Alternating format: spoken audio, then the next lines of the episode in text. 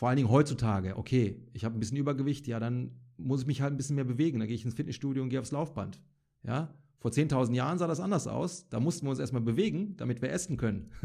ja, bewegen ist der Imperativ für Leben oder für Essen. Und heute ist es andersrum. Da essen wir erstmal zu viel.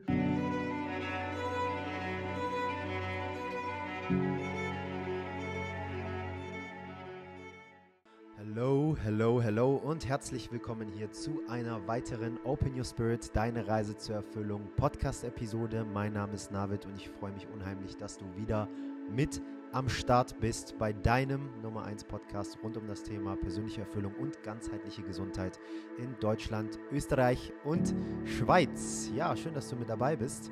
Heute ist es nun die erste Episode im Jahr 2022, wo mal wieder ein Interviewgast auf unserer virtuellen Podcast-Couch mit am Start sein wird.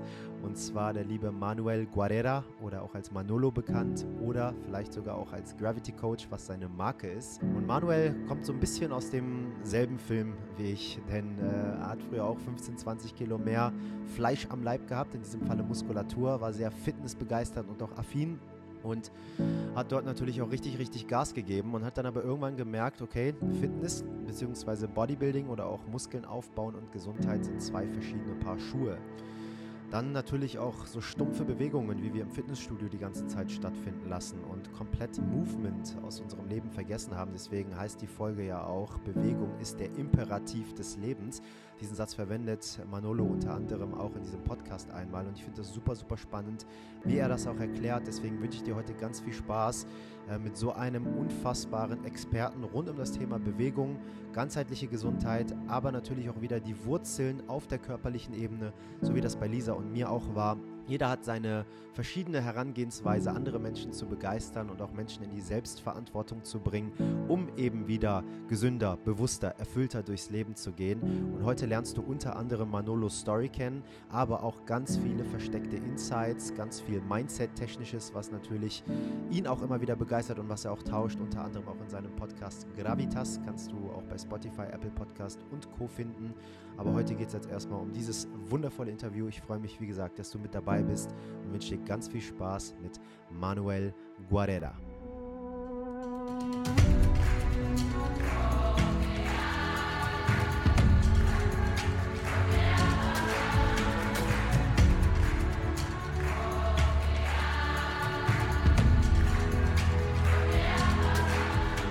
Hello, hello und herzlich willkommen zurück hier bei unserem Open Your Spirit Podcast. Und das ist jetzt tatsächlich die erste Interview-Episode, die wir in diesem Jahr online gehen lassen haben. Die ersten zwei Episoden waren Duo-Episoden von Lisa und mir, die auch sehr positiv ankamen. Wir haben mal wieder ein paar Themen angesprochen, die wir eine lange Zeit nicht mehr hier online besprochen haben. Dankeschön auch hier nochmal für das tolle Feedback. Und heute bei uns zu Gast ist Manuel Guerrera, aka auch Manolo, ich hoffe, ihr habt es richtig ausgesprochen, äh, oder auch Gravity Coach. Eigentlich muss ich mein, mein rollendes R hier noch äh, in Costa Rica mehr trainieren, aber erstmal schön, dass ihr mit dabei bist. Hallo und vielen Dank, dass ich da sein darf.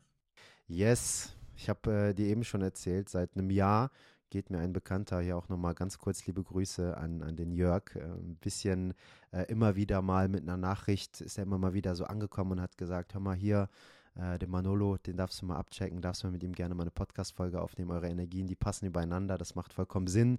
Ähm, da ist so viel Resonanz und so weiter und so fort. Und irgendwie hat sich das nie ergeben. Und jetzt äh, habe ich dann endlich mal gesagt, komm, ich schreibe dich jetzt mal an, weil er mir nochmal geschrieben hat und ich gesagt habe, komm, das muss doch jetzt einen Grund haben. Und ich bin mega gespannt, was da ähm, natürlich auf die Beine gestellt wird und über was wir auch heute äh, sprechen dürfen. Man kann sich natürlich immer auf so Podcasts äh, vorbereiten und auch mal Fragen mitbringen, aber du mit deinem Podcast äh, Gravitas weißt natürlich selber auch, dass man dann auf einmal manchmal in den Flow kommt und auf einmal wieder intuitiv gewisse Themen dann auch aufgreifen darf und das möchte ich auch wirklich in diesem Podcast hier beibehalten ähm, und das auch mit dir natürlich auch heute hier anwenden. Was mich aber natürlich zu Beginn erstmal interessiert, ist, warum Gravity Coach und warum Gravitas? Ja, ich hatte ähm, vor ein paar Jahren mich selbstständig machen wollen. Offensichtlich ist, ist es mir gelungen.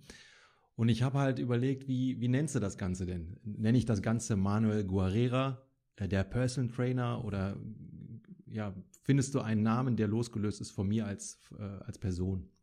Und irgendwie habe ich da so ein bisschen rumsiniert und habe halt überlegt, okay, was ist denn so die, der gemeinsame Nenner von uns Personal Trainern. Und dann kam ich irgendwie auf die Anekdote von Isaac Newton, wie er äh, philosophieren unter einem Apfelbaum saß und dann fällt ihm dieser Apfel auf den Kopf und dann dachte ich mir, ja, das ist so im wahrsten Sinne des Wortes so elementar. Ähm, und dann ist es egal, ob ich jetzt Yoga mache, Ski fahre, Mountainbike, Gewicht heben. Schwerkraft spielt immer eine Rolle. Unser Körper ist quasi made by gravity.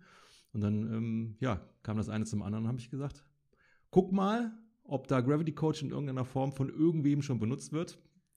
Warum auch immer, nein, war, wurde nicht benutzt, dann habe ich ja zugeschlagen. Ja, mega das ist sowieso immer, äh, finde ich immer so das, das, das Interessanteste, wenn ich immer auch so Leute frage, wie ist das Ganze so entstanden? Also wie ist wirklich so der Name entstanden? Und dann auch immer so diesen, diesen Verlauf auch zu beobachten. Also man merkt ja auch bei dir, wenn man deinen Content genießt, ob das dein Podcast ist, ob das deine Instagram-Posts sind oder auch teilweise welche Gäste du dann auch einlädst und äh, für was du dann auch Räume kreierst, worüber, worüber man dann auch plötzlich sprechen soll und auch darf. Ich habe jetzt gesehen, in der letzten Folge hat es auch Steffen Meyers mit zu Gast. Da ging es zum Beispiel auch zu, über Plant Medicine, was natürlich bei uns bei Open Your Spirit auch immer sehr, sehr präsent ist. Und ähm, da merkt man immer wieder, also auch jetzt bei dir, es, fing ja alles immer auf körperlicher Ebene irgendwie an. Ne? Also man hat dann angefangen, Fitness zu betreiben, sich bewusster zu ernähren. Und das ist ja alles auch schon Bewusstseinsentfaltung. Und irgendwann kommen dann aber auf einmal andere Komponenten und man merkt irgendwie, das kann doch nicht alles gewesen sein. Was mich jetzt mal interessieren würde, ist, wie so deine Storyline war, also wie du deine Verbindungspunkte zu der Trinität, Körper, Geist und Seele dann auch irgendwie finden konntest und wie du das dann auch immer mehr in deinem Sein, in dein Leben, aber auch in deine Arbeit mit implementieren konntest. Mhm. Ähm, das ist eine sehr spannende und auch sehr wichtige Frage. Und da darf ein jeder sich selber auch reflektieren, wie komme ich oder was war der Initiator für Sport und für Bewegung. Ich nehme euch kurz in, auf die Reise, was mich da so ein bisschen bewogen hat. Gab zwei Aspekte. Einmal der junge Mann, der irgendwie, zumindest rein optisch gesehen, mehr Männlichkeit repräsentieren wollte, weil ich sehr, sehr dünn war. Ich kam aus dem Radsport, dementsprechend 1,78 Größe, 66 Kilo leicht, ja. Da habe ich mich jetzt nicht sehr stark gefühlt. Das andere war halt, dass ich mit 18, 19 ungefähr eine funktionelle Skoliose attestiert bekommen habe und da hat der Arzt halt gesagt, du hast eine Wirbelsäule, die ist doppelt so alt, wie du eigentlich auf dem Papier bist. Habe ich natürlich total geschockt und hat mir damit auch ein bisschen Angst gemacht. Ja. Oh mein Gott, wenn ich jetzt schon eine Wirbelsäule eines 40, 40-Jährigen habe, wie sieht das dann aus, wenn ich 40 bin? Ich bin jetzt über 40 äh, und habe kein Problem mit der Skoliose, Gott sei Dank. Klopf, klopf, klopf. Ähm, aber trotzdem hatte ich natürlich erstmal ein bisschen Sorge.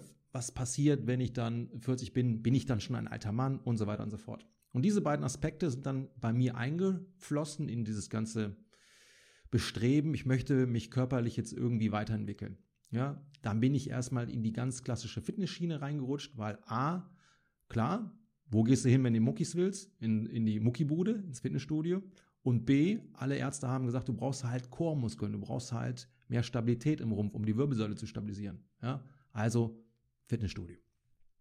War für mich jetzt halt sehr naheliegend. Und dann fing halt eine Reise an. Das hat auch alles so funktioniert. Ich wurde auch immer stärker, immer kräftiger. Was ich aber für mich erstmal feststellen durfte, war dann, okay, 10 Kilo mehr, 20 Kilo mehr. Hm, fühle mich aber immer noch irgendwie. Hm, ich bin jetzt mal ganz provokant minderwertig. Ja, bist nicht genug. Muss weiter Gas geben. Und auf der anderen Seite habe ich auch merken dürfen, ähm, diese ganzen Zimperlein, die ich durch die äh, funktionelle Skoliose da hatte, Brustwirbelsäulenblockaden, äh, linke Fuß tat ein bisschen mehr weh, weil ich da so ein bisschen, ein bisschen in Senkfuß reingerutscht bin über die Jahre. Plus das Becken hat immer wieder sich mal gemeldet und dann durfte ich halt hinterfragen, so mit Anfang 30, jetzt machst du schon etwas im Sinne deiner Gesundheit, aber irgendwie gesundest du nicht. Zumindest hast du immer mit irgendwelchen ich will jetzt nicht sagen, ja, doch Schmerzen auch zu tun, aber auch äh, mit, mit Missempfinden. Und dann durfte ich so ein bisschen auch meine Definition von Gesundheit und wie ich Gesundheit vor allen Dingen in Bezug auf Bewegung halt eben definiert habe, hinterfragen. Und das habe ich dann auch gemacht. Und dann durfte ich feststellen, ich habe viele Sachen missachtet. Das Gefühl, nennst von mir Seele, Geist, wie auch immer. Ähm, die Art und Weise zu denken durfte ich dann tatsächlich mal differenzierter differenzieren lernen und und und und auch meine Intention dann zum Sport. Und da hat sich dann sehr viel getan und dann hat sich dann tatsächlich ein Scheideweg aufgetan und dann durfte ich mich entscheiden. Es war zwar am Anfang sehr schmerzvoll, weil ich musste zumindest dann erstmal sagen, ich muss die alte Welt verlassen, ja, aber ich durfte auf der anderen Seite so viel dazu gewinnen. Äh, und auf der Reise bin ich eigentlich immer noch, aber ich darf sagen, jetzt fühlt sich das irgendwie alles runter an. Mhm. Also erstmal nochmal Respekt. Also du sagst, du bist ähm, über 40 und ähm, jeder, der dir, glaube ich, mal so ein bisschen folgt und sieht, äh, was da trotzdem noch möglich ist. Also auch da nochmal, ich ziehe meinen Hut und Dankeschön, dass du auch so vielen Menschen da auf dieser Ebene Inspiration schenkst.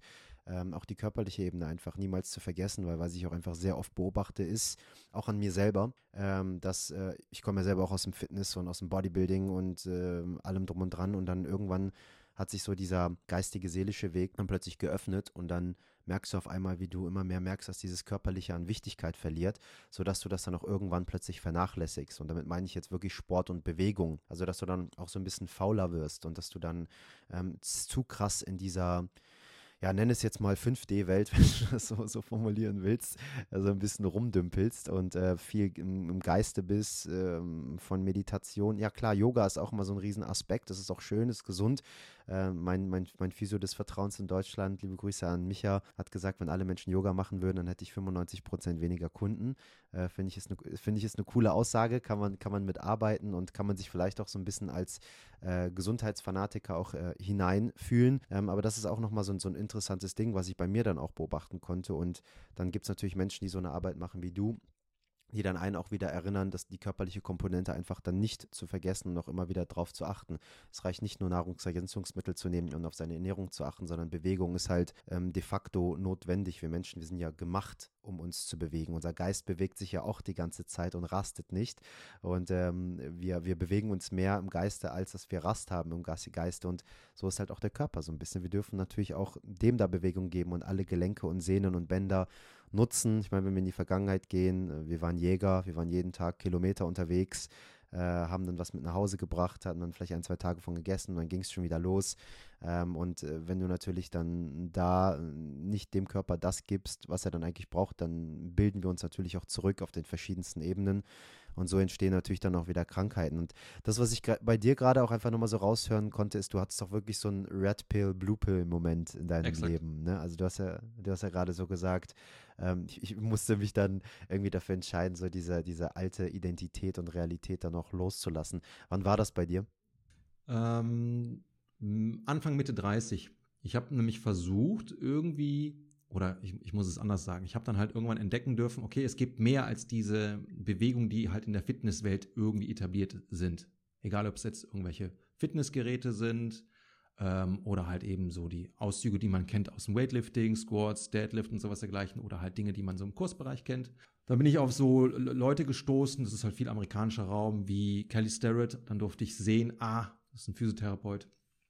Ähm, da gibt es mehr zu verstehen in Bezug auf Bewegung. Dann ging meine Reise weiter zu Ido Portal. Ist quasi so ein, nenne ihn von mir aus, Fitnessphilosoph, aber das ist einer der kompetentesten Menschen, die ich kenne. So, und der hat mich halt komplett geläutert. Und dann habe ich halt versucht, so ein bisschen die alte Welt mit dem neuen Verständnis von Bewegung, die viel komplexer war, zu verbinden. Aber ich habe halt festgestellt, wenn ich immer noch in diese alten Muster rein arbeite, rein trainiere, und ich versuche das zu verbinden mit dem Neuen, hat das Neue kaum eine Chance und ich habe immer äh, immer noch meine Malessen. Das heißt, ich musste diesen ganzen, ähm, diese ganze Manifestation, also ich sah ja auch dementsprechend aus, auf jeden Fall mal fallen lassen, um dem Körper eine Chance zu geben, neu zu lernen. Da waren auch mal ruckzuck 15, 20 Kilo Muskeln weg, weil ich es natürlich nicht mehr so trainieren konnte. Und das war aber halt diese, genau diese Entscheidung, rote oder blaue Pille. Ich habe gemerkt, diese, diese Hybridgeschichte in meinem Fall hat nicht funktioniert. Also musste ich dann die andere Pille nehmen. Sehr viel gelernt, quasi alles nochmal von, von Null auf ähm, aufgerollt, gelernt. Jetzt kann ich natürlich wieder alles machen, gar keine Frage, aber jetzt habe ich gar nicht mehr den Anspruch, ja, so massiv rumzurennen, wie ich da einmal rumgelaufen war.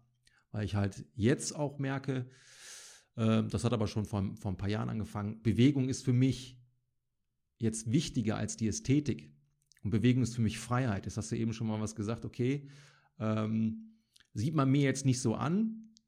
Ich bin ja ganz fest davon überzeugt, es gibt nicht den klassischen Verschleiß. Es gibt nicht das, ich werde älter und kann mich weniger bewegen, sondern es liegt einfach daran, dass ich mich entweder zu wenig bewegt habe, ja, oder zu einseitig zu viel bewegt habe, dass der Körper irgendwo dann anfängt zu sagen, hier muss ich dir die rote Karte geben. Jetzt hast du deinen Bandscheibenvorfall oder deine, deine deine Arthrose oder sonst was dergleichen. Ja, wenn du deinen Körper aber gut pflegst, auch mal hinfühlst, wenn er dir was sagt, ja, weil vieles von dem, was wir ja da an Missempfinden haben, ist ja ein Signal. Wir sind ja nicht per se krank, sondern die Krankheit ist ja das Signal des Körpers. Ey, Digga, guck mal hin, hier funktioniert was nicht. Und dann darf man auch mal da, darauf hin, ja, oder hinhören und nicht dann irgendwie diesem Ego verfallen. Nee, aber ich muss jetzt ein Gym und ich muss jetzt trainieren, weil steht auf meinem Trainingsplan und ich will ja meinen Status nicht verlieren. Und diese ganze Ego-Geschichte mal fallen zu lassen, das war für mich der absolute Gamechanger. Mit Schmerz verbunden, gar keine Frage, war ein Prozess von zwei Jahren, bis ich dann gesagt habe, okay, Schnauze voll. Jetzt weht ein anderer Wind. Und das, ähm, der weht auf jeden Fall gut. I like that. Ich mag das richtig, was du sagst, äh, gerade auch hier an dieser Stelle, die Art und Weise, wie unser Körper mit uns kommuniziert und ähm, dass es diese Art und Weise des Verschleißes auch nicht gibt. Äh, du wirst älter und dementsprechend wirst du unbeweglicher. Da bin ich vollkommen deiner Meinung und ähm, da bin ich auch felsenfest von überzeugt. Dasselbe natürlich auch im geistigen Sinne, ne, dass wir, wenn wir älter werden, wir werden ja auch nicht dümmer oder irgendwie sowas, ne, sondern du kannst da ja auch immer weiter dein Bewusstsein entfalten.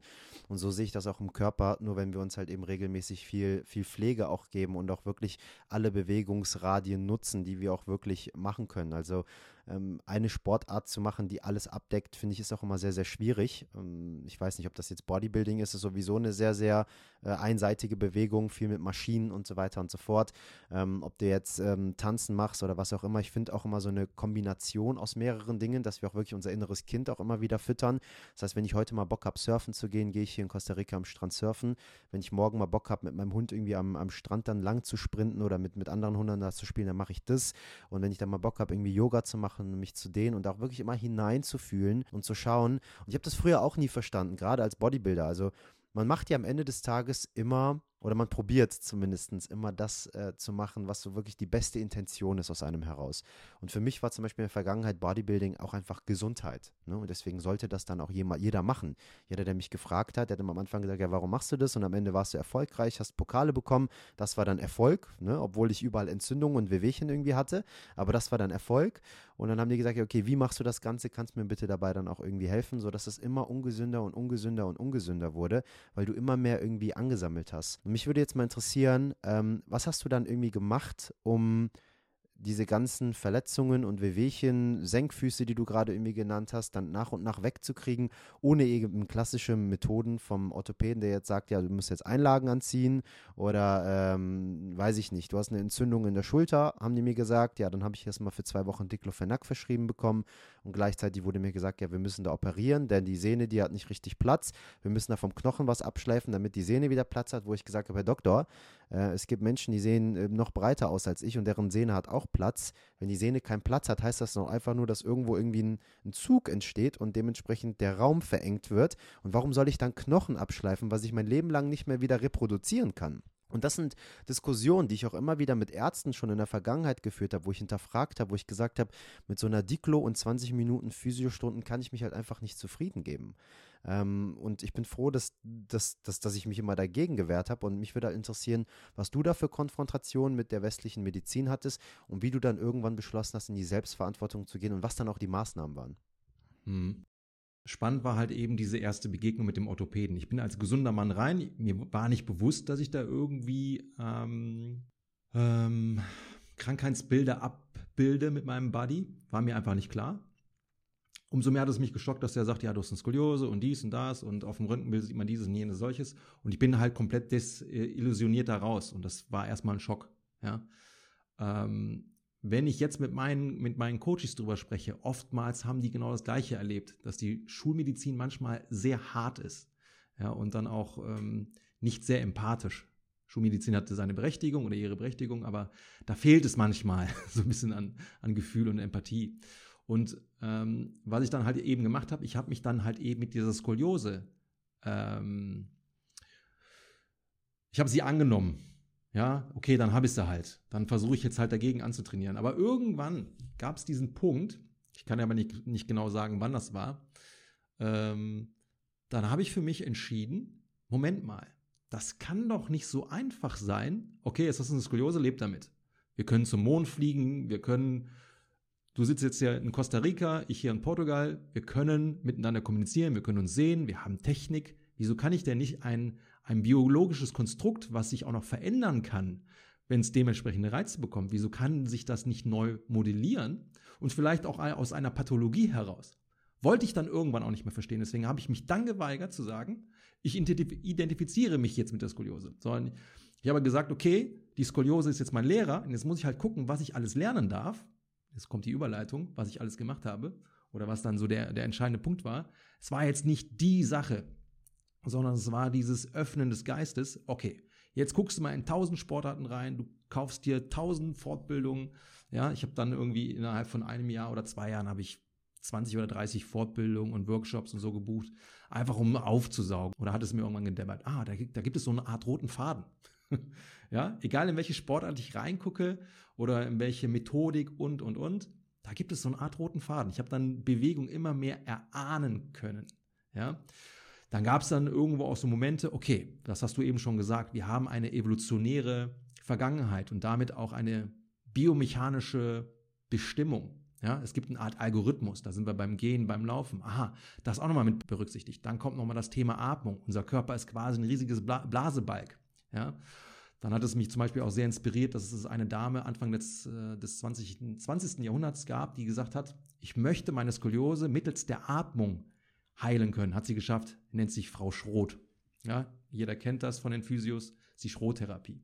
Und dann kamen so ein paar Puzzleteile beieinander, die mir dann das Vermögen gegeben haben, noch mehr zu erahnen, ich will nicht sagen wissen, um den Körper viel besser das zu geben, was er offensichtlich brauchte. Und dann löste sich das sukzessive auf, gab mal so ein paar Rückschläge, aber ich durfte dann tatsächlich fühlen und erleben, wie mein Körper immer jünger wurde und diese ganzen Malessen, die ich äh, all die Jahre mitgenommen habe, immer weiter geschrumpft waren. Das heißt, ich habe den Geist geöffnet für viel Wissen, ja, ich habe nicht mehr so, weil als Fitness ähm, Mensch war ich auch phasenweise sehr überheblich. Ach nee, das kommt nicht in mein Leben rein.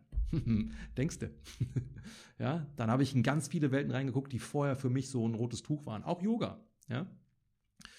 Ähm, und dann durfte ich halt erkennen, jeder Mensch, egal aus welchem Lager er kommt, selbst wenn es rein vom Gefühl her mein ärgster Feind ist, jeder hat etwas zu bieten, woraus ich lernen kann. Und das war dann so dieses, dieser Mindset-Shift, scheiß auf dein Ego. Du hast die Weisheit nicht mit Löffeln gefressen. Auch wenn du dementsprechend so aussahst, heißt das gar nichts. Und dann durfte ich halt nochmal feststellen, okay, dein Körper ist nur ein Manifest deiner Entscheidung. Überdenk deine Entscheidung, dafür brauchst du auch ein bisschen mehr Überblick von dem, was es auf dieser Welt gibt. Das habe ich mir gegönnt und dann, wie gesagt, kam das eine zum anderen. Und eigentlich bin ich mehr hier oben gewachsen, ja, rein vom, vom äh, ich will nicht sagen vom Verstand, weil das wird der Sache nicht gerecht, sondern vom, äh, vom Geiste. Und mein Körper ist mir einfach nur gefolgt. Das, was ich hier oben verstanden habe, durfte der Körper quasi in die Manifestation bringen. Wenn ich die ganze Zeit weiter gesquattet hätte mit 160 Kilo, ja klar hätte mein Körper dann irgendwann mir den Totalschaden manifestiert. Who knows? Ja. Ja, ich finde das gut. Ich finde das gut, was du sagst. Vor allem auch so dieser Aspekt, der dahinter einfach steckt. Ähm, also wirklich Selbstverantwortung ist wirklich auch für mich der Begriff 2022, wo ich mehr Menschen immer mehr auf diesen Begriff auch nochmal sensibilisieren möchte, dass äh, egal ob das Coaches bei uns sind ähm, oder Leute über Social Media, Podcast, so viele kostenlose Plattformen haben wir alle ähm, die wir anbieten und dass wir einfach immer mehr Menschen helfen, in die Selbstverantwortung zu kommen. Wir haben wirklich auch tolle Mediziner hier bei uns im äh, Podcast zu Gast, ob das ein ähm, Dr. Thomas Peter ist, ob das ein Dr. Timo Osterhaus ist und so weiter, ob das eine ähm, Doc Christina Petersen ist, die alle immer wieder sagen, ähm, die Selbstheilungskraft des Körpers und so weiter und so fort. Ne? Natürlich im Außen gewisse Dinge für sich zu nutzen, wenn du Lebensmittel den Tag, ganzen Tag konsumierst, wo du keine Kontrolle einfach drüber hast, weil Pestizide drin sind oder weil sie in einem Humusboden äh, gezüchtet werden, die vielleicht einfach, der vielleicht nicht mehr so nährstoffreich ist und das einfach an Mineralien fehlt. Oder du vielleicht eine Luft einatmest, die vielleicht nicht mehr so sauber ist, weil du vielleicht in einer Großstadt lebst. Dann sind das natürlich Dinge, die kannst du nicht so kontrollieren, lagern sich im Körper ab. Oder kannst du dementsprechend dann mit, ähm, ich sag mal, physischen Dingen wie Nahrungsergänzungsmitteln, Ausleitungen und so weiter natürlich auch gut gegenwirken. Aber dann gibt es auch einfach vieles, was im Innen passiert. Und deswegen finde ich das so schön, dass du auch ähm, vor allem diesen Aspekt nennst mit selber die Erfahrung machen und mal hineinfühlen, was die Menschen ja total verlernt haben. Was ich auch gerne mal Leuten bei uns zum Coaching mitgebe, ist, fühl mal hinein, welche Emotion wo bei dir im Körper angelagert ist. Das bedeutet, wenn du jetzt zum Beispiel gerade Dankbarkeit empfindest, dann ist das so ein brustöffnendes Ding. Ne? Also es schießt so raus und irgendwie die Brust öffnet sich und du willst irgendwie gerade jeden umarmen. So, aber wenn du jetzt zum Beispiel ähm, sehr viel Verantwortung und Stress irgendwie gerade hast und viel Verantwortung trägst, einen Termin nach dem anderen machst und, und eigentlich gar keinen Bock drauf hast, dann merkst du, vielleicht verspannt sich der Nacken dann auf einmal. Die Faszien irgendwie ziehen sich da zusammen ne? oder der untere Rücken ist auch immer wieder oft bei Menschen so. Ähm, dann gibt es wieder andere Themen, wie zum Beispiel Angst oder wie zum Beispiel Schuld oder Scham oder Erleuchtung oder Frieden, was auch immer. Wo fühlt man das im Körper? Und ich finde, das ist so eine erste tolle Reflexionsübung, um erstmal überhaupt sich wieder mit seinem Körper zu verbinden und zu schauen, wow, da passiert irgendwo irgendwie was. Ähm, was das ist, kann ich mit meinem Verstand gerade nicht greifen, weil ich das nicht beigebracht bekommen habe. Aber irgendwas passiert da, weil sonst würde ich es ja nicht fühlen. Und da, wo der Verstand ja aufhört, da beginnt ja die Intuition. Intuition, weibliche Energie, Gefühle. Verstand ist halt eben die Ratio, ist männliche Energie. Und äh, da auch wirklich so von diesen Polaritäten auch so ein bisschen zu kosten, um mal wieder dahin zu gehen, ein bisschen zu probieren, zu integrieren, dahin zu gehen, zu probieren, zu integrieren. Ich finde, dass das halt eben auch nochmal eine schöne Übung ist, wo am Ende dieses Manifest, was du gerade genannt hast, am Ende entsteht, wo du sagst, ich entfalte mich im Geiste und dadurch verändert sich dann natürlich auch meine körperliche Komponente, weil sie dann einfach mitzieht, weil die körperliche Komponente ja das auf der Mata, auf dem Materiellen, das niedrigschwingendste ist. Das bedeutet, ähm, wenn wir jetzt auch krank werden, dann ist es am Ende des Tages auch die letzte Instanz des Körpers, um mit dir zu sprechen und zu sagen, Kollege, irgendwas läuft gerade nicht in Ordnung. Mhm. Kann man genauso stehen lassen. Ja, also es ist äh, super, super spannend. Was mich jetzt natürlich auch interessieren würde, ist, wie sieht denn dann zum Beispiel jetzt ein Coaching bei dir aus? Du bist jetzt gerade in Portugal. Ähm, und du kriegst dann jetzt deine, deine Coaches, deine Klienten und äh, läuft das Ganze dann auch über Zoom ab, dass du dann zum Beispiel erstmal deren Bewegungsapparat analysierst auf körperlicher Ebene. Natürlich kann ich mir auch vorstellen, dass bei dir im Coaching dann auch wahrscheinlich viel Mindset arbeiten, sonst wäre das in deinem Podcast ja auch nicht mit drin, dass du auch sagst, dass du viel über Mindset und, und geistliche Arbeit einfach sprichst. Aber mich würde mal interessieren, wie das allgemein so bei dir aussieht. Wenn jemand jetzt bei dir ein Coaching bucht, wie betreibst du da Anamnese, Fehleranalyse und äh, wie sehen dann auch so Zusammenarbeiten ungefähr bei dir aus? Also wenn wir jetzt mal von dem drei Monats Coachings äh, ausgehen, gibt es erstmal eine richtig dicke Anamnese, aber die mache ich nicht mit den Leuten, sondern die machen die mit sich selber. Ich habe einen Bogen aus, äh, ausgearbeitet. In der Regel brauchen die Leute anderthalb Stunden. Das sind Fragen, die noch nie jemand gestellt hat. Ja, teilweise sogar Ärzte noch nicht mal. Kannst du mal eine nennen aus Beispiel? Äh, welche Konsistenz hat dein Stuhl? Ja, ähm, oder halt so Kindheitsfragen. Natürlich sind die alle Fragen auf freiwilliger Basis, das muss man dazu sagen, weil das ein oder andere ist dann schon sehr intim. Ja? Ähm, und das Spannende ist halt, dass die Menschen über diesen Bogen erstmal die Möglichkeit haben, in die Selbstreflexion zu gehen. Weil da sind Fragen drin, die sie im ersten Step erstmal gar nicht als irgend, in irgendeiner Form als relevant für das Coaching erachtet hätten. Plötzlich wird sie gestellt in so einem Kontext wie, wie dieses Coaching und da passiert schon mal was. Das ist schon mal das Geile. Ja? Und dann weiß ich schon mal, wen ich da vor mir habe. Das ist auch ganz gut. Ja, da wird auch so, sehr viel so aus der Persönlichkeitsgeschichte oder aus dem Persönlichkeitsgebiet abgefragt, damit ich noch mehr eingrenzen kann, wen habe ich da, damit ich ihn auch am Ende des Tages viel besser abholen kann. Weil rein physisch, das ist nur ein Teil des Ganzen, kann ich den Menschen, so wie ich es mir vorstelle, nicht helfen. Weil ich es ja selber so erlebt habe. Ja, wenn ich jetzt nur auf meinen Körper reduziert werde, keine Chance. Ja, das ist meine ganz große Vermutung. Dann gibt es natürlich ein Screening, das ist sehr, sehr technisch. Da gucke ich mir halt eben an, was kann der Körper so, was kann dieser Mensch, wie was für Kompetenzen hat er. Und dann, wie du schon sagst, tatsächlich, dann ist es so eine Mischung zwischen Mindset-Arbeit, das ist aber dann aus dem Gefühl heraus, wo muss ich denjenigen abholen? Viel natürlich dann auch so, das ist meine Leidenschaft, diese ganze biomechanische Hacken, weil ich habe eben von diesem Algorithmus für Gehen und Laufen gesprochen, den gibt es tatsächlich, ja äh, nahezu für jeden Menschen fast gleich, natürlich ein bisschen abhängig davon, wie deine, äh, jeder hat so eine, so eine persönliche Note nochmal, ja, im Gang oder in, in, in, in Körperlängen und so weiter und so fort. Ja, und dann wird das Ganze quasi zusammengebracht. Ich versuche das in irgendeiner Form so zu meistern, dass ich die Menschen so motiviert bekomme, dass sie halt eben selbstwirksam werden. Das ist das Wichtigste bei mir im Coaching. Das heißt, auch wenn sie von mir Übungen kriegen, die sie noch nie irgendwo gesehen haben und dann vielleicht erstmal so, oh mein Gott, was, erwartet mich hier, möchte ich, dass sie aus dem Coaching rausgehen und sagen, ja, ich weiß jetzt, was ich zu tun habe. Und meistens formuliere ich das sogar so, dass nach dem Coaching deren Reise eigentlich erst anfängt, weil dann sind sie so ein bisschen kalibriert, sie kriegen von mir den Kompass, ja, haben die ersten ähm, spannenden Progress gemacht, dass sie merken, oh krass, jetzt bin ich besser geworden oder ich habe das Mindestempfinden nicht mehr oder was auch immer, womit sie ins Coaching gekommen sind, hat sich irgendwie verbessert, verflüchtet, wie auch immer, dann haben sie das Selbstvertrauen und dann wird halt geballert. Dann wird halt das Leben entdeckt wie ein, wie ein kleines Kind. ja, ich finde das, find das extrem schön, wie du das erklärst, weil jeder Mensch hat halt unterschiedliche Ansätze. Ne?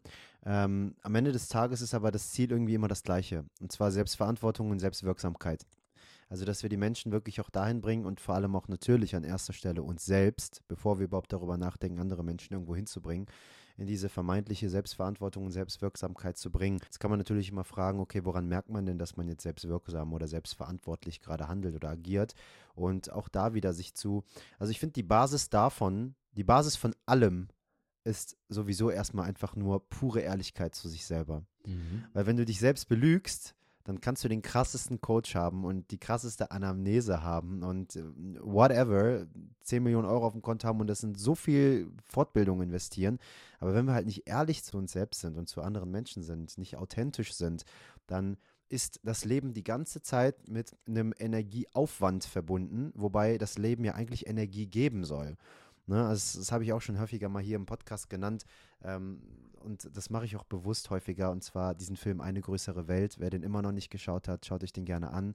Ähm, geht da um diese Schamanin, die dann in der Mongolei bei einer, bei einer anderen Schamanin landet und ausgebildet wird. Und sie hat auch gesagt, ähm, sie wird auf einmal beauftragt, irgendwie Holz zu hacken, Wasser zu tragen und irgendwie Wäsche zu waschen war so in dieser, in dieser Karate-Kid-Ausbildung, mhm. ne? Erstmal so vom, vom ne? Auftragen, vom Anfang.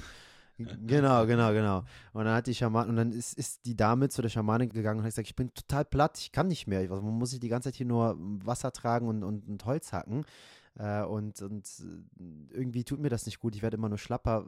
Was, was kann ich dagegen machen? Und dann hat sie gesagt, versuch nur eine Sache gleichzeitig zu machen weil wir Menschen die ganze Zeit versuchen, Multitasking zu machen und mehrere Sachen gleichzeitig zu machen und dafür auch schon applaudiert werden, verlieren wir Energie. Mhm. Wenn wir aber endlich mal präsent sind und aus diesem ganzen Verstandesmäßigen rauskommen und nur eine Sache gleichzeitig machen, dann merken wir plötzlich, wie das eher einem Energie gibt und einfach so im Flow von selbst passiert. Manche Menschen gehen joggen und ähm, auf einmal sind sie irgendwie weggefühlt, bewusstseinsmäßig, kommt plötzlich wieder und haben auf einmal drei Kilometer gemacht und sind auf einmal ganz woanders und fragen sich, wie bin ich hingekommen.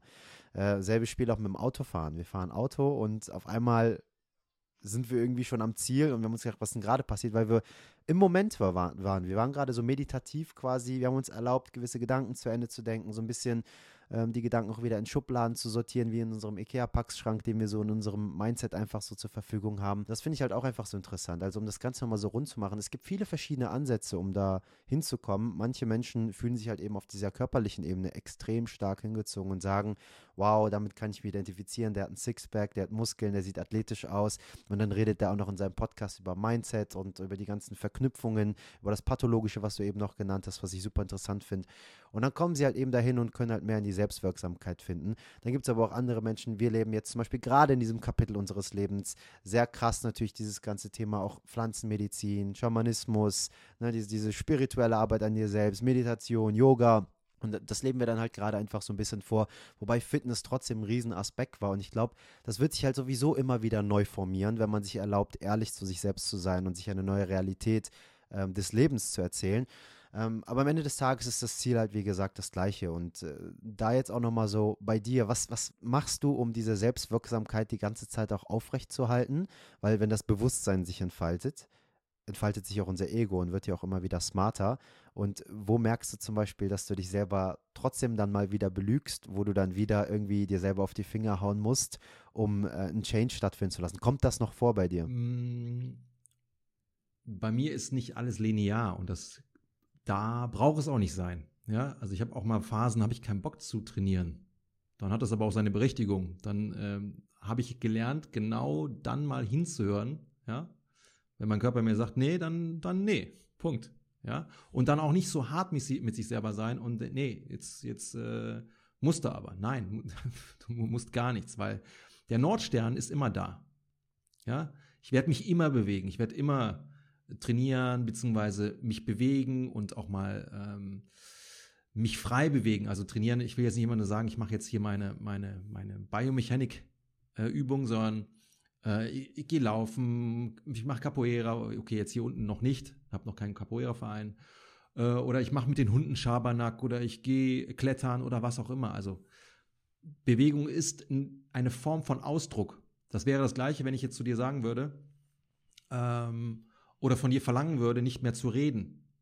Ja, vielleicht sagst du für, für einen Tag okay, vielleicht für eine Woche okay, vielleicht für einen Monat okay, aber Reden gehört zu uns Menschen. Ja, wir sind kommunikative Wesen. Und so ist es bei mir mittlerweile in Fleisch und Blut übergegangen, dass ich mir darüber keine Gedanken mehr mache. Bewegt wird sich. Ja? Aber wie gesagt, ab und zu mal gibt es auch Tage, nee, dann setze ich mich einfach in die Sonne, entweder mit dem Wasser oder auch mit meinem Weinchen. Völlig egal. Das Leben mal ein bisschen genießen. Ja, ja. Wie sieht denn bei dir so ein, so ein Alltag dann auch aus? Also wenn man jetzt so deine Instagram-Stories schaut äh, und man sieht, was du da wirklich für, für crazy Übungen machst und, und deine Bewegungsapparate versuchst in alle Richtungen zu bringen und da natürlich dann auch mit äh, Selbstexperimenten versuchst, Neuprogrammierungen stattfinden zu lassen. Das ist zumindest das, was ich da auch so ein bisschen rauserkenne. Ähm, wie viel bewegst du dich jeden Tag und was empfiehlst du den Menschen auch allgemein an Bewegung, wo du sagst, komm, das ist schon so, so ein Minimum an Muss, soll natürlich auch Spaß machen, soll vielleicht auch eine Bewegung sein, die dir auch einfach gut tut, wo du jetzt gerade erstmal vielleicht kein Zwiepen und Zwicken irgendwie dabei verspürst, aber gibt es da irgendwie so eine, du sagst, es ist nicht linear, natürlich jeder Mensch ist unterschiedlich, aber gibt es da so eine grobe ähm, Zahl oder so, so, so, so, ein grobes Ding, woran man sich orientieren kann am Ermüdungsgrad oder was auch immer, soll man einfach immer wieder auf seinen Körper hören. Dann gibt es natürlich aber auch die Couch Potatoes, die sagen, ja, mein Körper sagt jetzt Netflix und Chips essen. Ne? Also da sind wir wieder beim Thema ehrlich sein zu sich selber. Wie, wie hilfst du da Menschen ehrlich zu sich selber zu sein und für sich selbst den perfekten Bewegungs, ähm, wie nennt man das, Bewegungszeitraum der Woche für sich festzustellen? Ja, das ist gar nicht so einfach, weil du musst erstmal schauen, wo kommen die Leute überhaupt her? Was ist denn so deren Alltag? Was sind deren Routinen? Was sind deren Glaubenssätze? Ganz wichtig, ja.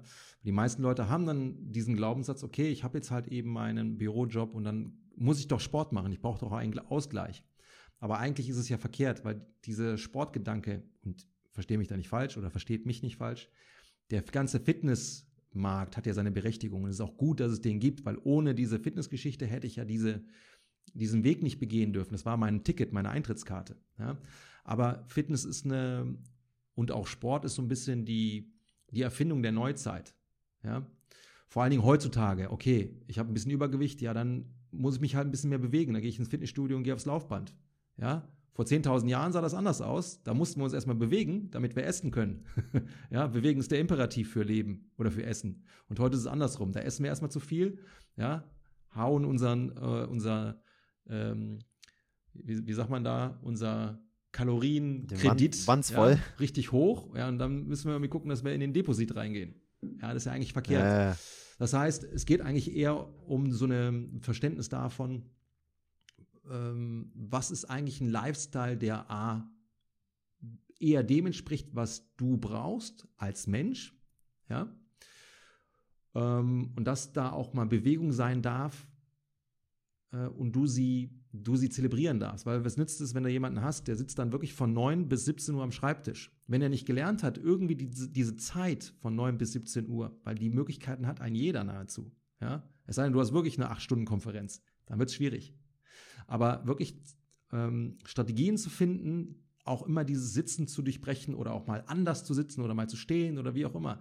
Einfach da so kreativ zu werden, dass die Leute es wissen, okay, selbst wenn ich jetzt arbeiten muss, weil das können wir uns teilweise nicht aussuchen, dann müssen wir halt eben arbeiten, dann sind wir halt gebunden an dem äh, Remote oder an den Desktop oder wie auch immer. Aber dann können wir auch ganz viel spielen. Ja, äh, wie ich mich dazu bewegen oder welche Optionen es dann auch gibt, sagen wir es mal so. Und wenn ich das dann quasi noch in meine Freizeit reinbringe, äh, ohne jetzt nur dieses, okay, jetzt gehe ich ins Fitnessstudio und mache da meine Pflicht, weil das ist ja meistens nur Pflichtprogramm. Ah, eigentlich habe ich gar keinen Bock. Ja, dann geht man hin, schleppt sich hin und am Ende des Tages merkt man auch, doch, das hat doch Spaß gemacht. Jetzt fühle ich mich gut. Aber eigentlich darf es doch schon ohne Hürde passieren. Oh, ich habe jetzt Bock rauszugehen. Ich habe jetzt Bock, das oder jenes zu machen. Ich habe Bock, Freunde zu treffen und wir gehen entweder wandern oder wir gehen klettern oder das habe ich auch früher mit ein paar Jungs gemacht. Komm, ab auf den Spielplatz und wir machen da irgendwas Verrücktes. Ja, machen wir da keine Ahnung 100 äh, Klimmzüge oder machen Unterschwünge oder sonst was dergleichen. Also mal wieder ein bisschen verrückt sein, aus der Reihe gerückt sein, ein bisschen kindlich wieder sein. Das sind so Dinge, die wir wieder lernen dürfen, weil wir werden dann irgendwann so äh, im Erwachsenenalter oder zum Erwachsenwerden werden wir so ernst und dann verlieren wir so viel so Spielerisches. Und dieses Spielerische ist eigentlich genau das, was wir brauchen. Ja, und ich will nicht immer mit diesem, du musst dir 10.000 Schritte machen und der Urmensch, der ist ungefähr 20 bis 30 Kilometer am Tag gelaufen, gegangen, das musst du jetzt machen, dann wird das schon wieder so ein Druck. Ne? Ja, ja, ich finde das äh, mega, mega geil, was du sagst. Und zwar, äh, Bewegung oder Sport war ein Imperativ zum Leben früher. Und jetzt muss man erstmal dieses ganze, diesen ganzen Überschuss, den man sich auffrisst oder den man sich aneignet, äh, erstmal mit Sport wieder irgendwie ähm, wegkriegen, weil der Mensch einfach durch die Zeit natürlich auch mal bequemer geworden ist und natürlich auch fauler geworden ist. Jetzt ist natürlich auch so ein bisschen die Frage, äh, Manolo, und das interessiert mich auch. Und zwar früher war Sport und Bewegung der Imperativ, um glücklich erfüllt, gesund zu sein und es hat ja auch Glückshormone ausgeschüttet, tut es immer noch, Serotonin, Dopamin, wenn wir Sport machen, wir fühlen uns danach richtig geil, uns geht's gut. Alleine wenn du jetzt schon so redest, bekomme ich schon so Bock, wenn ich dir zuhöre, mich zu bewegen und jetzt gleich mal rauszugehen. Also welche Energie man da auch einfach über, über weiß ich nicht, hier 8.000, 9.000 Kilometer Entfernung trotzdem transportieren kann von Portugal nach Costa Rica. Ähm, aber was ist passiert, dass der Mensch diesen Bezug zu diesem gesundheitsförderlichen Aspekt der Bewegung und auch allgemein zu diesem spaßmachenden kindlichen Faktor davon verloren hat? Ähm, das ist wahrscheinlich multikausal. Das kann Kultur sein, das kann Erziehung sein. Ähm, ja, dieser ganze Potpourri quasi, oder ich, ich, muss es an, ich muss es anders sagen, oder so wie ich es wahrnehme, es ist ja keiner mehr da von vor 10.000 Jahren, der uns noch sagt, wie es war, wie es natürlich eigentlich sein muss. Ist ja keiner da. Wir können ja eigentlich nur Indizien äh, sammeln. Ja, es gibt da ganz viele spannende Anthropologen, die wirklich super Geiles auf dem, äh, an, an, Wissen an, an den Tag geholt haben. Aber selbst das ist ja alles Indizienlage. Ja, sehr, sehr verdichtet. Gar keine Frage. Wir dürfen davon ausgehen, dass wir die besten Ausdauerläufer der Welt sind. Ja, und dann auch durch den Fleischkonsum, weil wir halt eben die besten äh, Hetzjäger sind. Ja, dass wir durch den Fleischkonsum einfach so eine, so eine riesige Birne entwickelt haben, also Gehirn, ja, was einfach super teuer ist in der Natur. Ein Nervensystem kostet uns extrem viel Energie. Ähm, und im Laufe der Zeit, weil wir halt eben, also wie gesagt, es, es, gibt so viel Fortschritt und wir wissen, was in den letzten Jahrzehnten passiert ist. Ich bin noch so einer, ich kenne noch das Analogtelefon. Ja, dann haben wir uns noch draußen getroffen mit den Freunden und irgendwann gab es das, gab's das Handy und immer mehr äh, Arbeitsprozesse, die immer weiter erleichtert worden sind. Warum? Damit wir immer mehr Arbeitsleistung bringen können und nicht mehr vom, vom, vom eigentlichen Leben abge, abgelenkt sind. Ich muss noch Wäsche waschen und dies und so. Wir haben kein, kein Waschbrett mehr. Ja, also vielleicht unter, unter dem äh, Gekröse, Fettgekröse, aber keiner muss jetzt irgendwie fünf Stunden lang Wäsche waschen. Ja, hast eine Maschine, packst das da rein. Das heißt, wir haben gelernt, wir Menschen so viel Zeit zu sparen, aber halt eben nicht mehr durch physische Arbeit, sondern es ist alles verlagert auf diese Kiste da oben. Ja? Homo sapiens hat wahrscheinlich, also der denkende Mensch hat jetzt wahrscheinlich so in den letzten ähm, Jahrzehnten nochmal diesen Begriff, ist, ist dem richtig gerecht geworden. Ja? Und weil wir jetzt nur noch im Ratio gefangen sind, ja, da oben, ja, ähm, haben wir gar keinen Bezug mehr zu dem, was eigentlich noch natürlich ist. Also wir sind ja in einer, in einer denaturierten Welt, so darf man das wirklich sagen. Äh, in der wir leben. Und wie gesagt, es gibt keinen Wegweiser mehr, der sagt, ey, eigentlich ist das Kappes, was du da machst. Du musst eigentlich morgens sofort losgehen und, weiß ich nicht, irgendwelche Beeren sammeln oder sonst was dergleichen.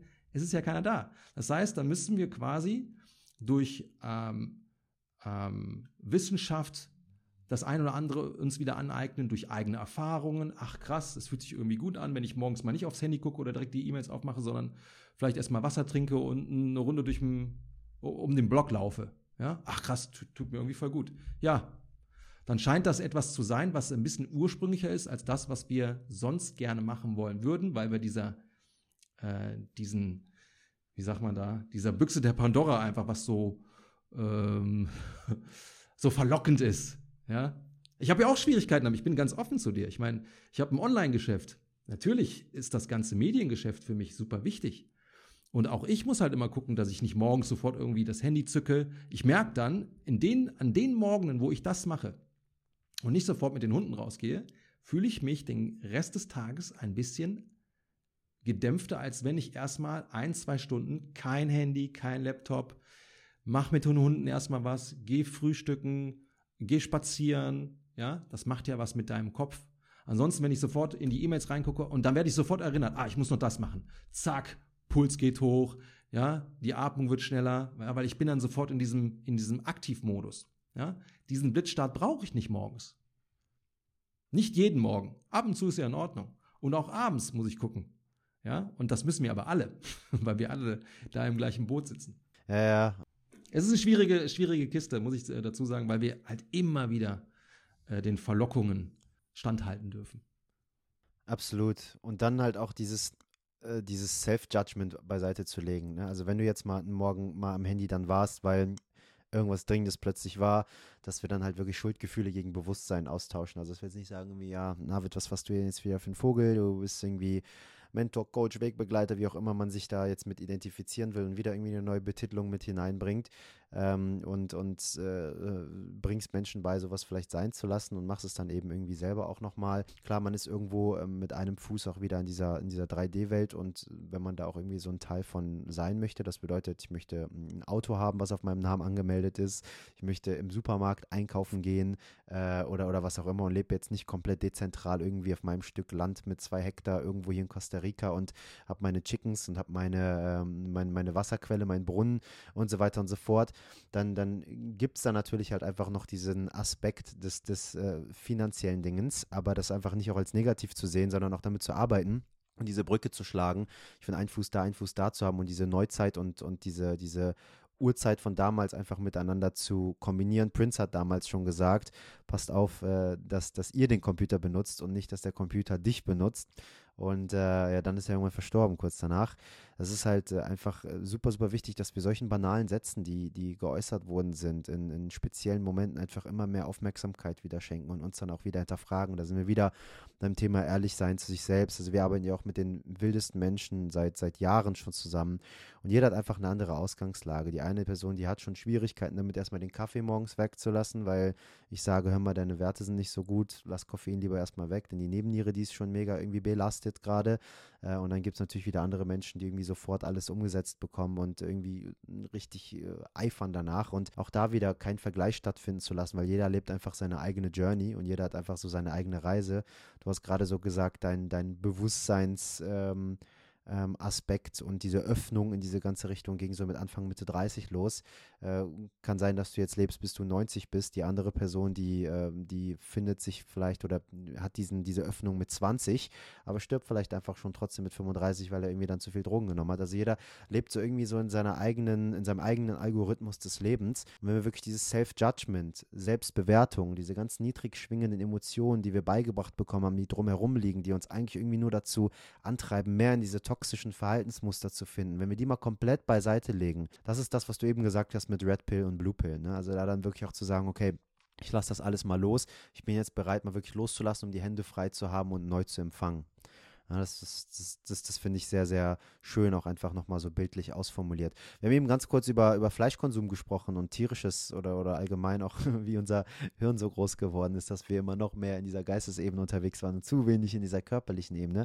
Ähm, was ist denn deine Ernährungsform, die du für dich individuell herausgefunden hast, was dir persönlich gut tut? Ähm, bei mir ist es sehr abenteuerlich. Ich habe ja früher, als ich noch ein bisschen breiter war, teilweise, nicht jeden Tag, um Gottes Willen, aber teilweise bis zu einem Kilo Fleisch am Tag gegessen.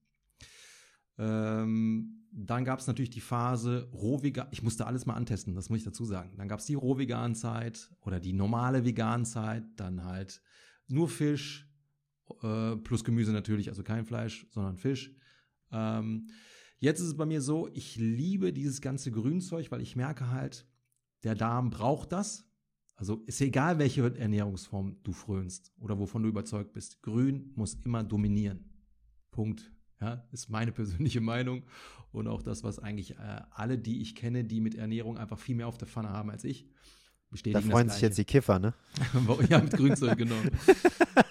ähm, Fleisch esse ich immer noch nicht tatsächlich. Das ist so das, was ich äh, aus dieser ganzen Vegan-Zeit noch mitgenommen habe. Aber was ich jetzt zumindest wieder zulasse, es gab ein, ein emotionales Erlebnis. Ich habe eine sehr turbulente Familiengeschichte und ich habe, ähm, ich war immer im Glauben, dass zum Beispiel meine Mutter verschollen ist. Und dann gab es tatsächlich letztes Jahr, ähm, habe ich das erste Mal in meinem Leben eine Verbindung zu dem italienischen Teil meiner Familie haben dürfen. Und damit auch die Gewissheit, dass es ein physisches Grab meiner Mama gibt. Da bin ich da hingefahren nach Italien. Ja, ich habe irgendwie mittwochs die Nachricht bekommen und äh, eine Woche später bin ich mit dem Auto runtergefahren. Ja, da war mir auch diese ganze Corona-Situation erstmal völlig egal. Runtergefahren. Ich muss dahin. Das hat, entscheidet gerade über mein, äh, also ich muss mein Leben dann nochmal neu beleuchten und das entscheidet über den Rest meines Lebens. Ja, und na klar, weil ich italienische Wurzeln habe, ich dann auch in diesem Sterbeort war meiner Mama. Ja, dann musste ich eine Pizza essen. Das war irgendwie gerade so ein Gefühl, ich muss Käse essen mit dieser Pizza. Ich brauche so dieses, dieses äh, Grounden wieder zu meinen Wurzeln. Und da wurde mir auch bewusst, sei nicht mehr so hart zu dir. Ähm, das war jetzt in meinem Fall so, weil ich natürlich auch von gewissen Sachen mittlerweile überzeugt bin, auch Energie. Und ich bin nicht damit ähm, d'accord, wie Fleisch produziert wird. Ja, das mag vielleicht in einem in einem, äh, in einem natürlichen Kontext eine andere Nummer sein, aber so wie das heutzutage äh, produziert wird, bin ich immer noch nicht d'accord. Aber wie gesagt, jetzt sind wir hier in Portugal. Es kommt mal vor, dass ich jetzt wieder Fisch esse tatsächlich. Es kommt mal vor, dass ich auch wieder Käse esse. Ähm, jetzt habe ich tatsächlich zu Weihnachten das erste Mal wieder Eier gegessen. Wir haben hier Vermieter, die haben ein Haus in der Nähe von Lissabon mit, mit eigenen Hühner im Garten. Da habe ich gesagt, komm, sieht geil aus hier alles, ist ein Happy Lifestyle hier, gönnst du dir mal. Also ich esse jetzt auch tatsächlich wieder ähm, was Tierisches, aber die Grundlage ist immer noch Gemüse. Ja, wenn wir jetzt auch gerade über Energie sprechen, äh, was du ja gerade genannt hast, ich werde jetzt mal so ein bisschen spekulieren, worauf du auch so ein bisschen hinaus wolltest. Und zwar, was ist so die Emotion, die diese ganzen Tiere halt eben verspüren, während sie halt eben in Massentierhaltung und so weiter gehalten werden. Und diese Energie, diese Schwingung, diese Emotion, die wird natürlich auch transportiert in das Fleisch und äh, in, in, in, Leib und Seele. Und äh, was ist das, was dann eben dieses Tier im letzten Moment, wenn es geschlachtet wird und gequält wird, äh, verspürt? Das ist halt einfach Angst, ne? Das ist Schrecken. Ähm, kriegst du halt eben dieses Stück Fleisch oder das Ei oder was auch immer bei dir da serviert von Hühnern, die sich irgendwie gegenseitig schon anpieksen und auffressen, wo die Federn irgendwie ausfallen, ähm, überhaupt nicht gesund sind und am Ende dann wirklich nur irgendwie dieses gesunde Fleisch von Tumorresten und was auch immer da alles noch mit drin ist, irgendwie abgeschnitten wird und dann bei dir da irgendwie im Aldi-Supermarkt landet. Und äh, da bin ich halt vollkommen mit d'accord. Wo ich jetzt gerade bin, ich habe auch viel ausprobiert, ist dieses äh, intuitive Essen. Also, dass ich halt äh, aufhöre, ein Labeling draufzusetzen, wie du das auch gerade so schön gesagt hast. Und so ist es zum Beispiel auch mit der Partnerschaft von Lisa und mir. Da ging es auch in der letzten Podcast-Folge drum, dass wir gesagt haben, wir haben eine intuitive Partnerschaft. Also, wir haben aufgehört, irgendwie Labelings draufzusetzen, sondern wenn wir merken, wir haben gerade Bock zusammen ein Erlebnis zu haben und mehr nochmal so ein Hoch zu erleben, dann machen wir das, aber machen uns gemeinsam Gedanken darüber, wie wir das gestalten können und wie das eben für uns beide mit dem jetzigen Bewusstseinszustand auch einfach am gesündesten und verträglichsten ist, sodass wir uns wirklich die Treppe hocharbeiten und nicht irgendwie von jetzt auf gleich irgendwie direkt äh, in, in ein Extrem wieder ausschwenken. Und dasselbe eben auch mit der Ernährung. Also ich esse zum Beispiel einmal im Monat esse ich Fleisch, rotes Fleisch. Ähm, einmal, zweimal die Woche vielleicht so Eier ähm, und ansonsten halt natürlich auch sehr pflanzlich. Und habe auch gemerkt, dass mir das gut tut, gerade auch hier in Costa Rica, wenn du dir schaust. Ähm, Nicoya ist Nachbarstadt von uns. Das ist ein Blue Zone-Gebiet unter anderem auch. Äh, Italien hast du ja auch ähm, Blue Zone-Gebiete, wo die Menschen einfach am gesündesten und auch ältesten und glücklichsten und erfülltesten sind. Und sich einfach mal damit so ein bisschen auseinanderzusetzen und zu schauen, was steckt hinter diesen Blue Zone-Bereichen. Die essen den ganzen Tag fast nur Gallo Pinto. Gallo Pinto ist Reis und Bohnen. Ne? Also dann essen die, weiß ich nicht, im Monat mal so und so viel Gramm Fleisch im Schnitt und das und das. Dann haben die natürlich Sonne, natürliches Licht, benutzen keine Sonnenbrillen, haben irgendwie keine 5G-Modems bei sich im Haus, ähm, haben ihre eigenen Hühner im Garten. Also wir haben von unserem Healing Center, wo unser Schamanen ähm, das Ganze gegründet hat, hat er natürlich so einen Hausmeister, der heißt Santos. Äh, und äh, wir haben zu Neujahr am, am 1., erst am 2.1. haben wir Santos Familie im Dschungel besucht, ähm, weil die halt niemanden haben und niemand sie besucht. Und wir haben gesagt, kommt zu Neujahr, gehen wir sie einfach mal besuchen und ähm, schenken denen so ein bisschen was, bringen was zu essen mit und verbringen einfach mit den Zeit, um auch denen nochmal so unsere Liebe zu geben. Und da sind wir alle gemeinsam äh, mit unserem Open Your Spirit Team, die Leute, die in Costa Rica äh, anwesend sind und auch in den Zeremonien teilweise mithelfen mit Plant Medicine, äh, und äh, der Tochter von Santos und so weiter sind wir alle rübergefahren und haben dann auch gesehen, die haben da ihre Chickens, die haben da ihre Grapefruit-Bäume, die haben ihre Zitronenbäume und du, du pflückst diese Grapefruit und die riecht auf einen Meter Abstand, die riecht schon alles nach Grapefruit um dich herum. Ne? Es ist so extrem genial. Und dann hast du diese ganzen glücklichen Hunde, die da rumrennen und die wohnen so urtümlich. Also die haben noch so wirklich Mühlen, um irgendwie Mais irgendwie zu zerschroten, damit die daraus dann irgendwie so ähm, Fladen machen und dann irgendwie so Brot in der Pfanne auf, auf, auf Feuer, was dann. Aber denen geht's gut. Die haben alles, was sie brauchen. Die sind glücklich und, und die leben intuitiv und flowen in den Tag hinein, haben keine blöden Verbindlichkeiten, denen irgendwie nachgehen müssen. Vielleicht die Versicherung, um die sie sich kümmern müssen hier um Costa Rica. Aber das ist dann auch so das Einzige. Und ansonsten keine Bürokratie, kein Stress und, und die leben einfach ihr Leben. Der Typ, der hat 43 Kinder, muss man mal legen. Ne? Also es ist, es ist Wahnsinn. 43 Kinder, er weiß nicht von wie vielen Frauen, sondern meint irgendwie vier, fünf Frauen und die sind überall irgendwie so ein bisschen verteilt, keine Ahnung, wo die sind. Aber so, die leben einfach ihr Leben und, und, und werden glücklich und erfüllt und versuchen mal von diesen ganzen Paradigmen Paradigmen, die uns auferlegt werden durch Medien und so weiter und so fort, einfach mal so ein bisschen Abstand zu nehmen. Und wenn wir uns von solchen Leuten einfach orientieren, ich sage nicht, dass jeder jetzt 43 Kinder haben soll, aber äh, ich sage einfach, dass wir so ein bisschen wieder mehr in diese Freiheit finden und umso mehr wir von vermeintlichen Attachments einfach loslassen wie ich brauche jetzt dieses Handy unbedingt das neueste Handy, ich brauche jetzt die neuesten Klamotten, die aufgespritzten Lippen, ähm, whatever oder die, die schönsten Ikea-Möbel jetzt in meiner Wohnung und tapeziere mein goldenes Käfig halt immer wieder neu, aber merke gar nicht, dass ich halt eingekerkert bin. Ähm, wenn wir davon mal einfach mal so ein bisschen loslassen, dann merken wir, wie frei wir eigentlich innen drin werden. Und Lisa und ich, wir reisen hier mit pro Person eineinhalb Koffer nur noch und sind digitale Nomaden ähm, und merken einfach, wie gut uns das tut und wie, wie, wie wir immer mehr zu dieser inneren Freiheit halt auch finden. Ja? Äh, wie ist es denn bei dir? Du bist jetzt gerade in Portugal. Was war denn deine Kernintention, überhaupt nach Portugal zu gehen? Wie lange bist du schon da und äh, wie ist die Stimmung gerade da drüben? Naja, gut. Eine, eine Welle hat uns alle getroffen, die C-Welle, beziehungsweise die ganzen ähm, Dinge, die daran eben geknüpft waren. Wir konnten halt nicht mehr so arbeiten, wie wir es gewohnt waren, nicht mehr reisen, wie wir es gewohnt waren. Und Anna und ich sind halt richtige ähm, wir sind reisesüchtig. Ja, also es kam zumindest vor, dass wir dann mindestens alle zwei Monate unterwegs waren. Das war dann in der Phase nicht gegeben. Da gab es eben anderes, was wichtiger war. Ähm, und dann haben wir halt eben auch feststellen dürfen, okay, wenn wir, wir sind beide selbstständig, wenn wir halt eben so in der Form nicht mehr arbeiten dürfen und ein anderer darüber bestimmen darf, dann müssen wir uns da was einfallen lassen. Das heißt, dann sind wir schnell, wir haben sehr schnell reagiert. Das war die ganz große Chance, die wir da auch erkannt haben dann machen wir zumindest ein, ein Geschäftsmodell, was ein bisschen autarker ist. Ja? Via Online, ähm, Online-Produkte, Online-Dienstleistungen und und und.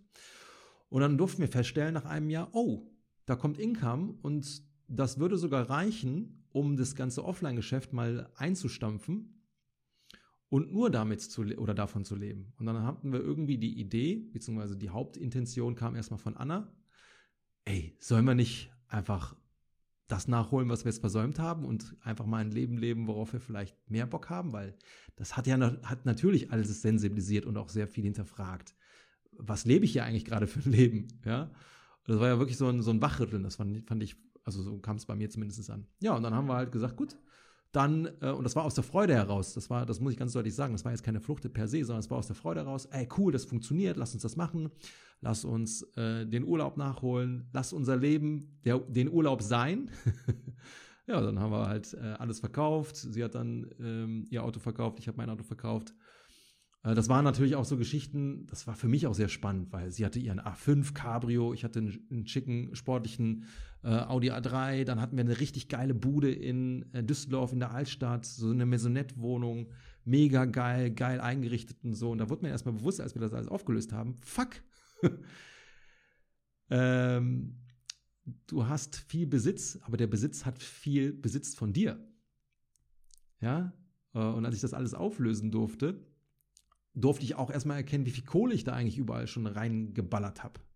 Ja, in diesen goldenen Käfig. Und dann, äh, das war so mein Aufwachmoment. Ach, du brauchst diesen ganzen äh, ja gar nicht. Das war auch irgendwo sehr, sehr, sehr heftig für mich, Sachen zu verkaufen, weil dann sind auch die Verantwortungen plötzlich nicht mehr da gewesen, auf die Sachen aufzupassen, weil da waren ja auch viele Sachen mit Wert, ja, unter anderem auch die Autos.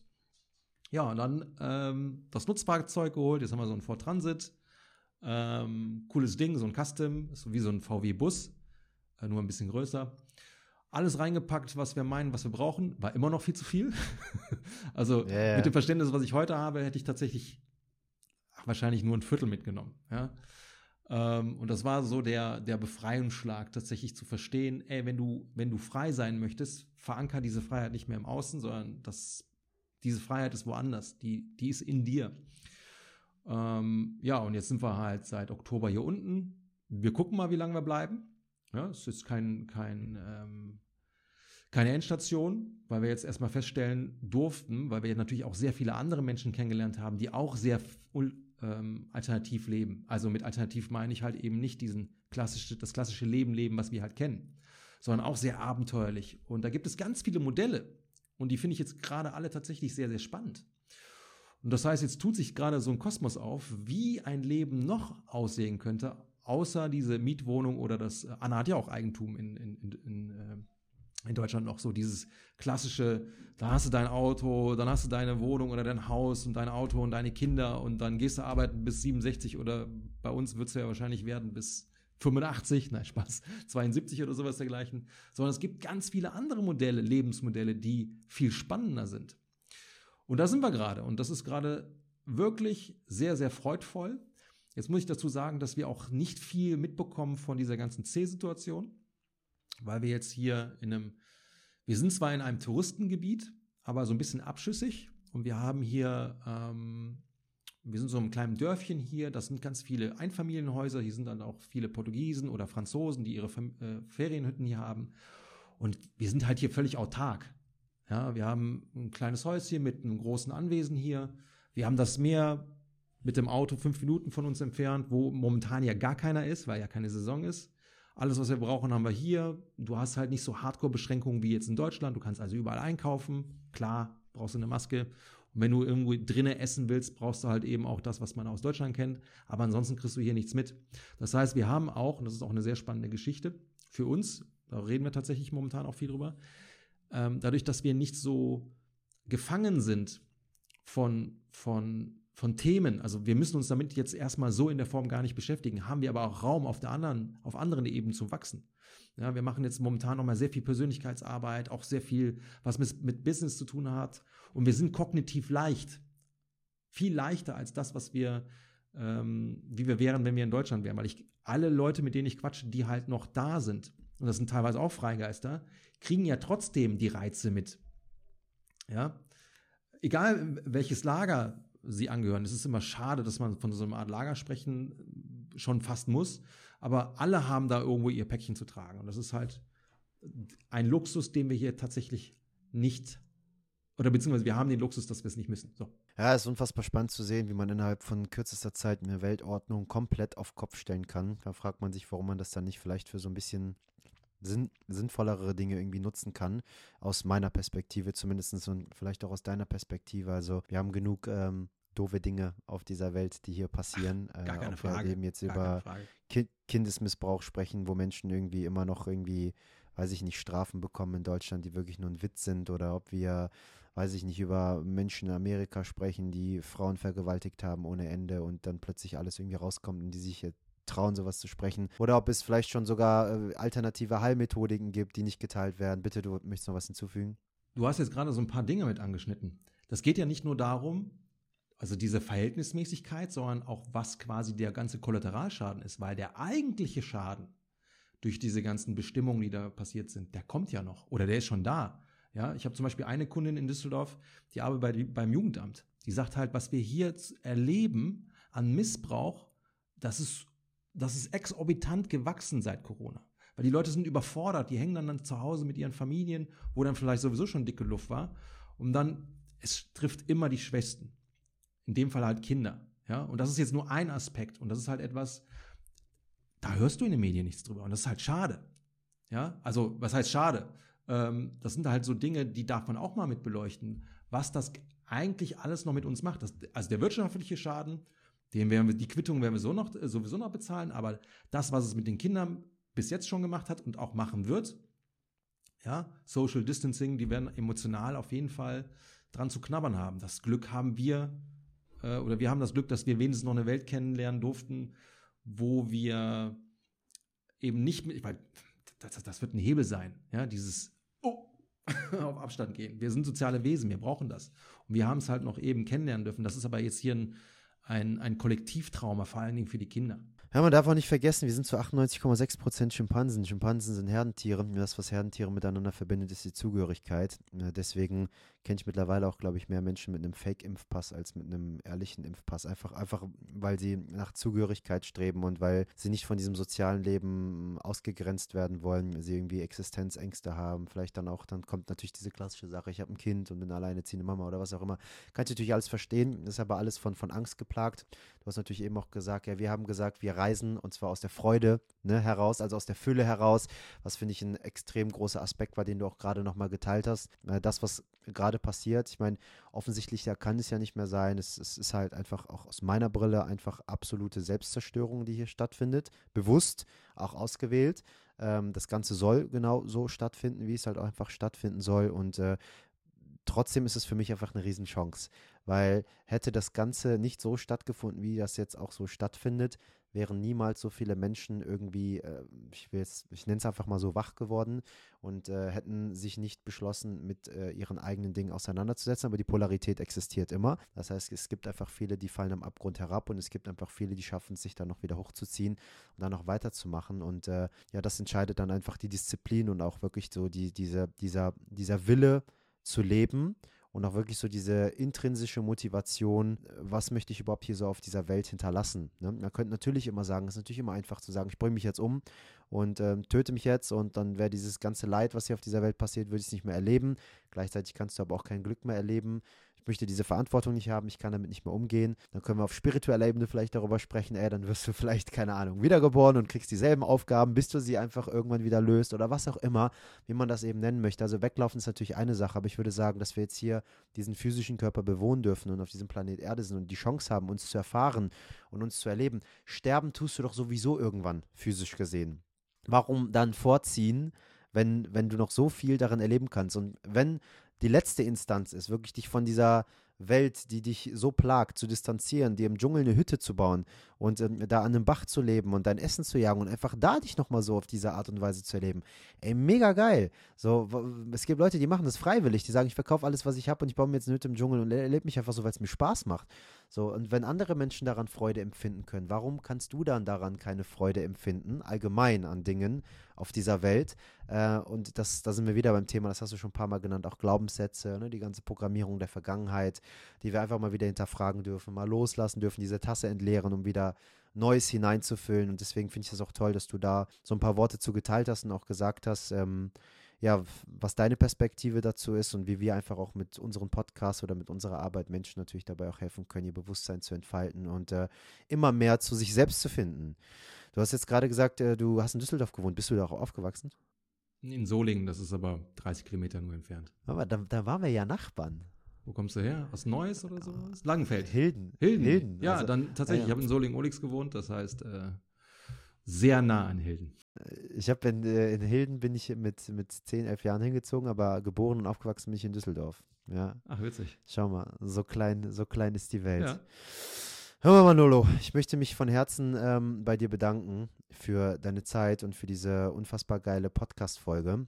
Ähm, vielleicht hast du noch mal so ein paar Schlussworte, die du gerne mit unserer Community teilen willst, zumal wir auch immer unsere Podcast-Gäste eine Frage stellen. Vielleicht können wir das dann auch einfach hier noch mal so kombinieren zum Schluss. Denn äh, Open Your Spirit steht für die Reise zur Erfüllung, deine Reise zur Erfüllung für jeden Menschen, der hier ist. Und deswegen würde mich an dieser Stelle einfach mal interessieren, was bedeutet Erfüllung für dich persönlich?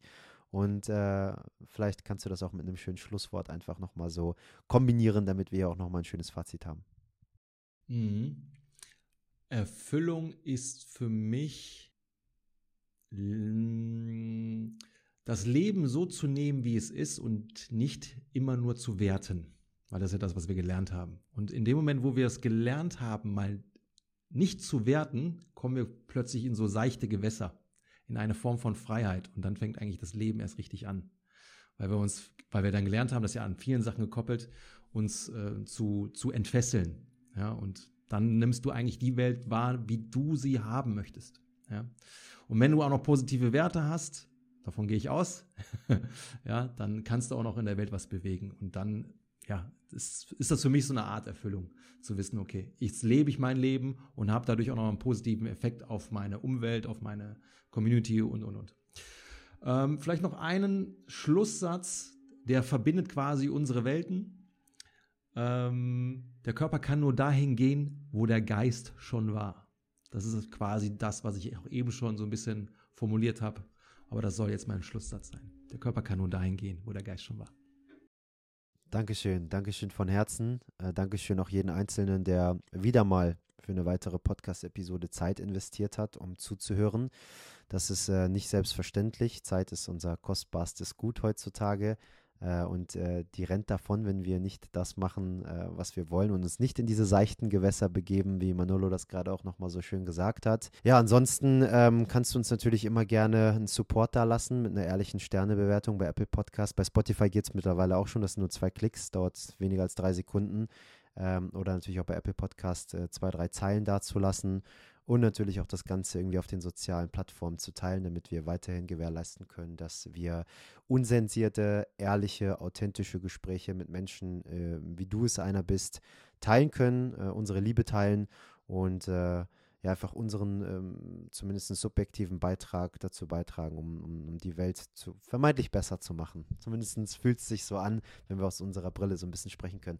Manolo, wo können dich denn nochmal die Leute erreichen? Das Ganze kommt natürlich auch nochmal in die Shownotes, aber vielleicht magst du das auch nochmal teilen. Ähm, grundsätzlich sowas wie Instagram oder meine Webseite gravitycoach.com oder halt eben auch mal in meinem Podcast reinhören, Gravitas, also auch abgeleitet von ähm, der Schwerkraft, ja, die, die Schwere der Dinge, also die Ernsthaftigkeit der Dinge, aber ohne sie jetzt äh, äh, auch nicht mal aus der Freude betrachten zu können. Das sind so die Hauptdinge. Und wenn du einmal auf irgendeiner dieser Kanäle gelandet bist und du dich interessierst, dann wirst du sowieso von Stöckchen auf Hölzchen kommen. Alright, dann wissen wir Bescheid. Großes Dankeschön nochmal an dich. Dankeschön an jeden Einzelnen, der zugehört hat. Guten Abend oder gute Nacht, je nachdem, wann du diese Podcast äh, oder guten Tag, Entschuldigung, je nachdem, wann du diese Podcast-Folge gehört hast und äh, bis zum nächsten Mal. Ciao.